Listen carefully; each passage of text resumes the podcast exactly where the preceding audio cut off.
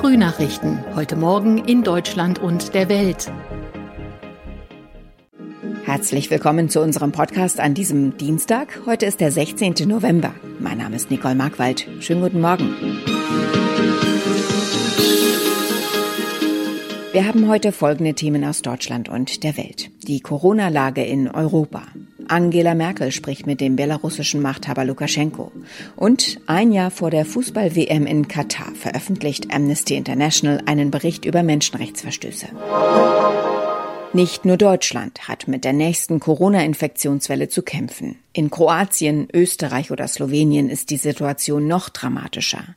Aber es gibt eben auch Länder, die die Lage momentan besser im Griff haben.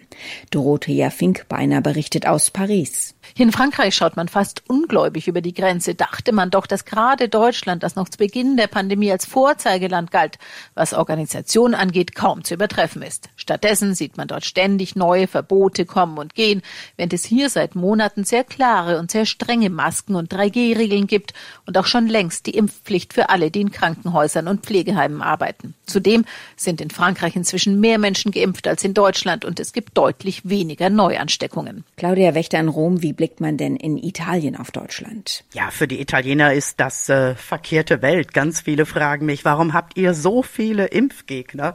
Sicher, hier hat das Bergamo-Trauma viele wachgerüttelt, aber hier entscheiden die Experten auch schnell und alle loben hier die klaren Corona-Regeln, die in allen Regionen gelten. Das Impfen, das wird äh, generalstabsmäßig organisiert hier, also Hut ab, wenn es drauf ankommt, können die Italiener nicht nur Chaos. Julia Macher berichtet aus Spanien.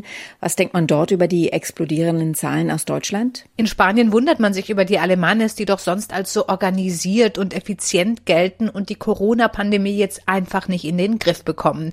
Kein Tag, an dem Zeitungen und Fernsehen nicht über die explodierenden Zahlen in Deutschland berichten. Und in den sozialen Medien schüttelt man besonders über die Impfgegner den Kopf. Da finden viele die Scheu vor dem kleinen Pieks, Zitat, unglaublich oder grob fahrlässig. Hier in Spanien sind fast neunzig Prozent der über zwölfjährigen geimpft. Das Ergebnis, der Alltag fühlt sich fast schon wieder normal an. Bis zu dreitausendfünfhundert Menschen harren derzeit an der Grenze von Polen und Belarus aus. Die E U wirft dem belarussischen Machthaber Lukaschenko vor, in organisierter Form Flüchtlinge aus Krisenregionen an die E U-Außengrenze zu bringen. Nun hat Kanzlerin Angela Merkel sich eingeschaltet und mit dem belarussischen Machthaber Alexander Lukaschenko telefoniert. Das Gespräch dauerte etwa fünfzig Minuten. Weitere Informationen von Dirk Zeitler. Es ist das erste Mal seit der umstrittenen Präsidentenwahl im August vergangenen Jahres in Belarus, dass Merkel mit Lukaschenko gesprochen hat. Gut möglich, dass Russlands Präsident Wladimir Putin das Gespräch vermittelt hat, hatte er am Wochenende doch die Erwartung geäußert, dass Merkel mit Lukaschenko ins Gespräch kommt. Deutschland und die E U werfen Lukaschenko vor, Flüchtlinge aus Krisenregionen an die E U-Außengrenze zu bringen, um sich so für E U-Sanktionen zu rächen. Dafür haben die E U-Außenminister neue Sanktionen auf den Weg gebracht. In gut einem Jahr beginnt in Katar die Fußball-W M. Zuletzt waren wieder verstärkt Rufe nach einem Boykott zu hören. Kritiker dürfen sich durch einen neuen Amnesty-Bericht bestätigt sehen. Demnach hat die Regierung viele Pläne, die Bedingungen für arbeitende Migranten zu verbessern, nicht umgesetzt. Wir sprechen mit Katja Müller-Fahlbusch. Sie ist bei Amnesty International für den Nahen Osten zuständig.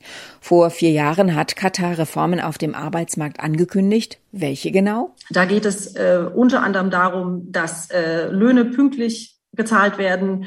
Es geht darum, dass äh, Überstunden bezahlt werden. Es geht darum, äh, ganz wichtiger Punkt, dass Arbeitsmigrantinnen selbstständig und frei den Job wechseln können, dass sie das Land verlassen dürfen. Ähm, und es geht auch darum, dass sie ähm, sich in irgendeiner Form sozusagen organisieren und gemeinsam ihre Interessen vertreten können, um nur einige Punkte zu nennen. Sie haben mit fünfundvierzig ehemaligen und aktuellen Arbeitern in Katar gesprochen, die aus dem Ausland kommen. Wie fällt deren Bilanz aus? Die Bilanz ist äh, sehr durchwachsen. Katar ist mit diesen Reformen gestartet, die auf dem Papier sehr gut aussehen. In der Praxis hat sich für viele Arbeitsmigrantinnen allerdings wenig bis gar nichts geändert. Haben Sie ein Beispiel aus der Praxis? Eine wichtige Stellschraube für die Reform ist ja tatsächlich die Möglichkeit für Arbeitsmigrantinnen, selbstständig ihren Job zu wechseln. In der Praxis hat sich das aber lange nicht durchgesetzt. Es zeigt sich, dass Arbeitgeber von ihren äh, Angestellten, wenn sie den Job wechseln wollen, horrende Gebühren verlangen. Es zeigt sich auch, dass äh, die katarischen Behörden, die sozusagen einem Jobwechselwunsch zustimmen müssen, häufig monatelang diese Verfahren gar nicht bearbeiten und dann sozusagen diesen Wunsch ablehnen, häufig ohne Angabe von, von Gründen. Es hieß auch mal, die Pässe der Arbeiter würden einbehalten. Ist das immer noch so? Per Gesetz ist das Einbehalten von Reisepässen verboten. In der Praxis findet das häufig noch statt. Vor allen Dingen bei Hausangestellten, die natürlich, weil sie häufig auch bei ihren Arbeitgebern wohnen, ähm, so eine enorme Nähe haben und dadurch sozusagen auch dem Missbrauch nochmal in einer ganz anderen Art und Weise ausgeliefert sind. Also ja, der, sozusagen die Einbehaltung der Pässe ist weiterhin ein Problem und findet auch heute noch statt, entgegen aller Ankündigungen. In Katar arbeiten rund zwei Millionen Menschen aus Nachbarländern, auch auf W M-Baustellen. Welchen Stellenwert haben diese Arbeiter für den kleinen Staat? Die katarische Wirtschaft ist ganz, in ganz erheblichem Maße von diesen ausländischen Arbeitskräften abhängig. Die könnten schlicht und ergreifend sowohl Infrastrukturprojekte als auch Dienstleistungen, Hotel- und Gaststättengewerbe, Sicherheitsgewerbe, all das wäre überhaupt nicht möglich ohne die ausländischen Arbeitskräfte. Also Katar, ja, ist, ist abhängig von denen und hat deshalb eigentlich auch allen Grund und äh, tatsächlich ja ohnehin jede Pflicht sozusagen, äh, den vernünftige Arbeits- und Lebensbedingungen auch zu bieten. Was fordern Sie vom Fußball-Weltverband FIFA ein Jahr vor der Weltmeisterschaft? Wir fordern von der FIFA, dass sie Druck macht auf die katarische Regierung, die Reformen umzusetzen. Wir fordern von der FIFA auch, dass sie öffentlich, regelmäßig und transparent auch über Missstände spricht, dass sie die benennt, ähm, und dass die FIFA auch ganz klar macht, welche Maßnahmen sie selber unternommen hat, um Menschenrechtsverletzungen aufzudecken oder zu verhindern. In unserem Tipp des Tages geht es heute darum, ob wir eventuell Duschgel, Shampoo und Co. häufiger mal links liegen lassen sollten. Angeblich ist es angesagt, sich seltener zu waschen. Manche Menschen verzichten auf die tägliche Dusche, sei es aus Gesundheits- oder Klimaschutzgründen. Denn wer seltener duscht, schone die natürliche Schutzbarriere der Haut und spare auch Wasser, so die These. Johanna Theimann weiß mehr.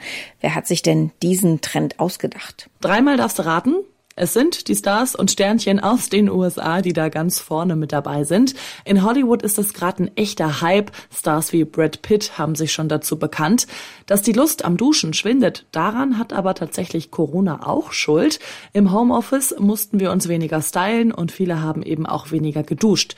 Jennifer Aniston oder auch Schauspielerin Julia Roberts, die haben in Interviews gesagt, sie duschen nur einmal in der Woche, um Wasser zu sparen, also aus Klimaschutzgründen. Also viele gute Gründe, die Dusche mal auszulassen, aber wie viel Duschen tut unserer Haut denn wirklich gut? Ja, was unserer Haut wirklich gut tut und wie viel, da streiten sich die Forscher. Klar ist, dass der Markt mit Kosmetikprodukten sehr groß ist. Knapp fünfzehn Milliarden Euro werden in Deutschland jedes Jahr für Körperpflegeprodukte wie Shampoo und Co. ausgegeben.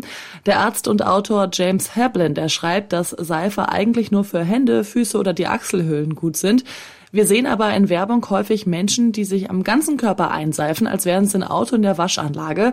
Und deshalb bleiben wir dann automatisch auch länger unter der Dusche, nutzen mehr Seife und eben auch mehr Wasser als nötig, schreibt er. Und jetzt mal ehrlich, irgendwann riecht's doch, wenn man nicht unter die Dusche hüpft, oder? Es sei wohl so, dass der Körper sich nach einer Weile daran gewöhne, weniger geduscht und geschrubbt zu werden. Wer das tägliche Duschen aufgebe, der rieche zwar erstmal stärker, später entstehe aber ein natürliches Gleichgewicht, so der Arzt. Und auch Hautärzte unterstützen diese These und meinen, dass sich viele viel zu viel, zu heiß, zu lange duschen. zwanzig Minuten täglich unter der warmen Dusche seien einfach unnötig, heißt es. Und mal ehrlich, damals, als die Omas und Opas nur einmal in der Woche gebadet wurden, haben sie auch nicht gestunken.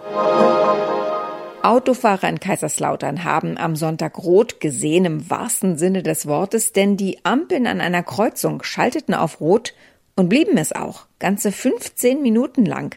Dann sprang die Ampel auf grün und alles funktionierte so, als sei nie etwas gewesen. Bislang ist unklar, was diesen fünfzehnminütigen Defekt ausgelöst hat. Soweit das Wichtigste an diesem Dienstagmorgen. Ich heiße Nicole Markwald und wünsche einen guten Tag.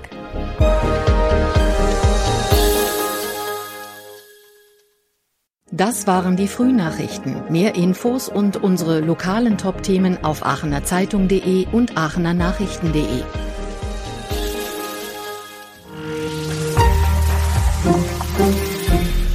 de. Die Frühnachrichten sind ein Podcast aus dem Medienhaus Aachen.